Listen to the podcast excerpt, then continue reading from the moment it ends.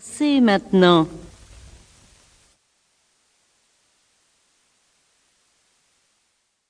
La raison du plus fort est toujours la meilleure. Nous l'allons montrer tout à l'heure.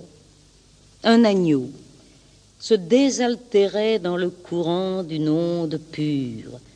Un loup survient à jeun, qui cherchait aventure et que la faim en ces lieux attirait. Qui te rend si hardi de troubler mon breuvage dit cet animal plein de rage. Tu seras châtié de ta témérité. Sire, répond l'agneau, que votre majesté ne se mette pas en colère, mais plutôt qu'elle considère que je me vas désaltérant dans le courant plus de vingt pas au-dessous d'elle, et que, par conséquent, en aucune façon je ne puis troubler sa boisson.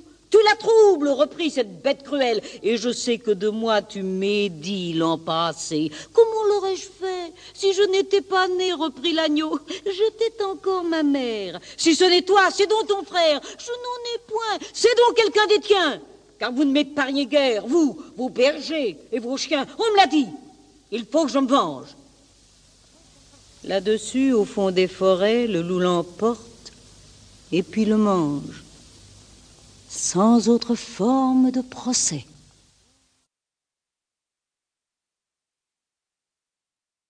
Un mal qui répand la terreur, mal que le ciel en sa fureur inventa pour punir les crimes de la terre, la peste, puisqu'il faut l'appeler par son nom, capable d'enrichir en un jour l'Achéron, faisait aux animaux la guerre.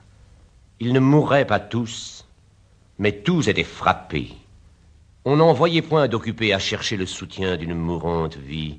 Nul mets n'excitait leur envie, ni loup, ni renard n'épiaient la douce et l'innocente proie. Les tourterelles se fuyaient, plus d'amour, partant plus de joie. Le lion tint conseil et dit Mes chers amis, je crois que le ciel a permis pour nos péchés cette infortune que le plus coupable de nous se sacrifie au trait du céleste courroux, peut-être il obtiendra la guérison commune. L'histoire nous apprend quand de tels accidents ont fait de pareils dévouements. Ne nous flattons donc point. Voyons sans indulgence l'état de notre conscience. Pour moi, satisfaisant mes appétits gloutons, j'ai dévoré force mouton. Comme avait-il fait Nulle offense. Même, il m'est arrivé quelquefois de manger le berger.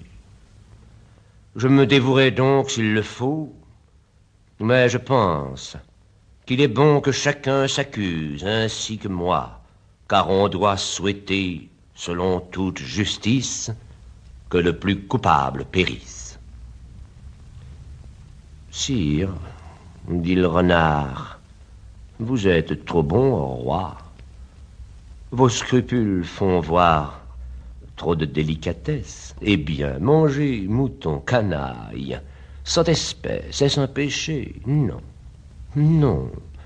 Vous leur fîtes seigneur en les croquant beaucoup d'honneur, et quant au berger, l'on peut dire qu'il était digne de tout mot, étant de ces gens-là qui, sur les animaux, se font un chimérique empire. Ainsi dit le renard, et flatteur d'applaudir. On n'osa trop approfondir du tigre, ni de l'ours, ni des autres puissances les moins pardonnables offenses. Tous les gens querelleurs, jusqu'au simple matin, au dire de chacun, étaient de petits saints.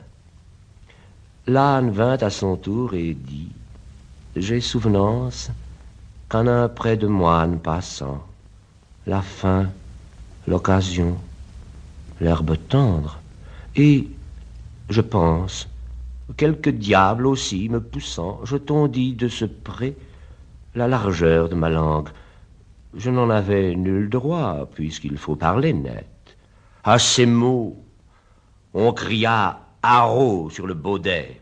Un loup, quelque peu clair, prouva par sa harangue qu'il fallait dévouer ce maudit animal, ce pelé, ce galeux d'où venait tout le mal. Sa pécadille fut jugée un cas pendable. Manger l'herbe d'autrui, quel crime abominable.